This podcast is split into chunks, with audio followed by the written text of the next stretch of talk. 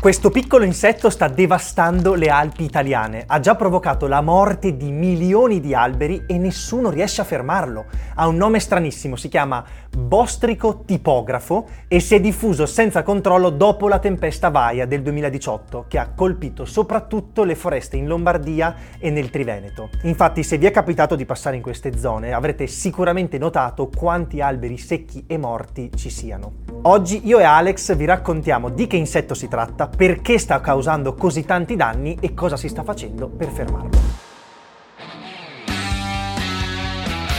Ciao a tutti, io sono Dena e questo è il podcast di Geopop, le scienze nella vita di tutti i giorni. Il bostrico tipografo si chiama in realtà Ips typographus ed è un insetto non più lungo di mezzo centimetro come una coccinella o più piccolo per intenderci, di cui si è parlato parecchio negli ultimi anni. Dopo la tempesta Baia del 2018, infatti, che si è abbattuta soprattutto sui territori della Lombardia e del Triveneto, si è riprodotto a dismisura nei boschi alpini. Ecco, a proposito di Tempesta Vaia, mi raccomando recuperate il video che abbiamo realizzato io e Rick perché è stato un fenomeno meteorologico devastante e perché permette proprio di capire meglio le condizioni che hanno permesso alla diffusione del bostrico. A ogni modo pensate che l'azione di questo insetto sta diventando ancora più impattante di quella della tempesta. Parliamo di milioni di metri cubi di legname compromessi. Ma da dove viene il suo nome così strano? Beh, bostrico viene dal greco e significa ricciolo, mentre tipografo richiama il lavorio che questi insetti fanno al di sotto della corteccia degli abeti e che produce delle mini gallerie, delle tracce, che permettono al coleottero di muoversi, di riprodursi e di cibarsi. Ecco appunto, quali sono le caratteristiche peculiari di questo insetto? Rick. Il bostrico tipografo è un insetto comunemente presente nelle foreste di conifere in tutto l'emisfero boreale, quindi l'emisfero nord. Si tratta di un piccolo coleottero di forma cilindrica, di colore bruno, lungo circa 4-5 mm, quindi veramente piccolo, ed è un insettino particolarmente importante perché si nutre del legno delle piante già morte o indebolite, quindi funge da decompositore naturale, diciamo. Però è un insetto un po' schizzinoso perché mangia praticamente solo una specie vegetale, l'abete rosso. Rick, dobbiamo sì. eh, ovviamente invitare all'iscrizione perché Giusto. vogliamo raggiungere i 2 milioni di follower. Siamo a 1,6, poco di più, dobbiamo raggiungere i 2, no? Esatto, quindi aiutateci a raggiungere questo grande obiettivo e torniamo al bostrico tipografo. La vita del bostrico poi è piuttosto semplice da descrivere. In pratica, dopo una sorta di letargo invernale, i maschi cosa fanno?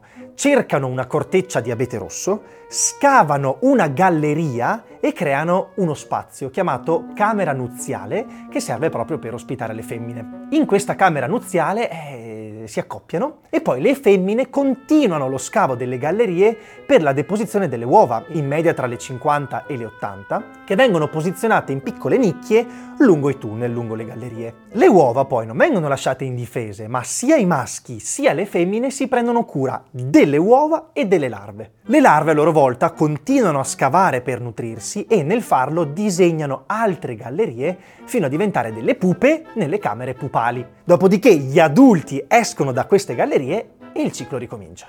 Ecco, tutte queste gallerie, questi cunicoli scavati all'interno eh, de- de- dell'abete, sia dalle larve che dagli adulti, praticamente lo uccidono l'albero, perché interrompono irrimediabilmente il flusso di linfa, non permettendo alle sostanze nutritive di raggiungere le chiome. E come se non bastasse, le femmine e i maschi adulti, andando sotto la corteccia degli alberi, possono trasportare funghi e batteri patogeni, quindi per l'abete non c'è via di scampo. Ora, in tutto questo, Cosa c'entra il bostrico tipografo con la tempesta Vaia? Come detto prima, in condizioni normali, quindi di equilibrio con il bosco, questo piccolo coleottero non è una minaccia, anzi è utile per il funzionamento dell'ecosistema. Nell'autunno del 2018, però, l'arrivo della tempesta Vaia ha portato allo schianto di alberi per un volume di oltre 8,6 milioni di metri cubi di legname. Ecco, tutto questo legname, soprattutto di abeti rossi, ha causato una proliferazione enorme del bostrico, facendo passare l'insetto da una fase endemica, quindi da una,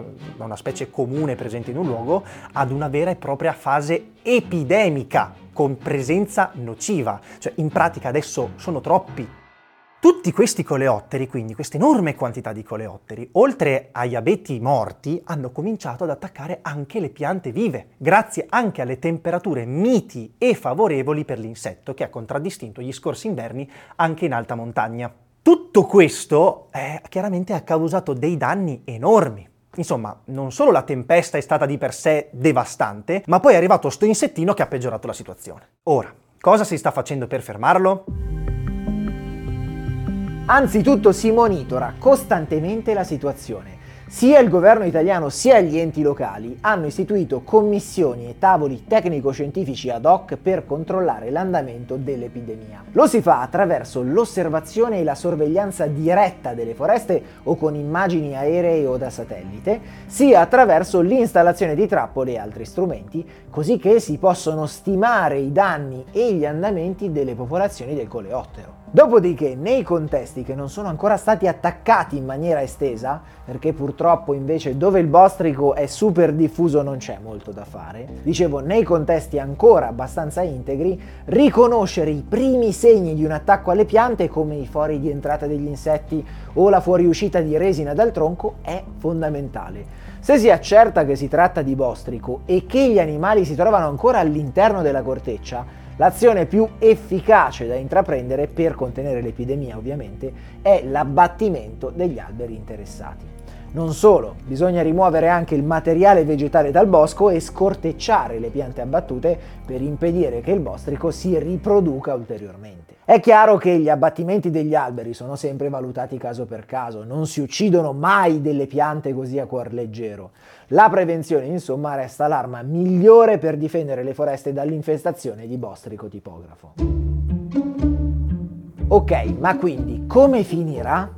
In media si è visto che anche casi così gravi di infestazione durano al massimo tra i 5 e 6 anni, perché poi intervengono dei fattori naturali che la limitano. Ad esempio, cresce anche la popolazione di altri insetti e animali che si nutrono di bostrico e quindi ne riducono il numero mangiandoselo. In ogni caso, purtroppo, le stime di Etifor, azienda spin-off dell'Università di Padova, dicono che entro il 2026 i danni da bostrico probabilmente supereranno gli 8,6 milioni di metri cubi di legname abbattuti dalla tempesta Vaia, con danni economici di centinaia di milioni di euro. Ragazzi, grazie mille per averci ascoltato fino alla fine. Vi diamo appuntamento sempre qui sul podcast di Geopop, le scienze nella vita di tutti i giorni.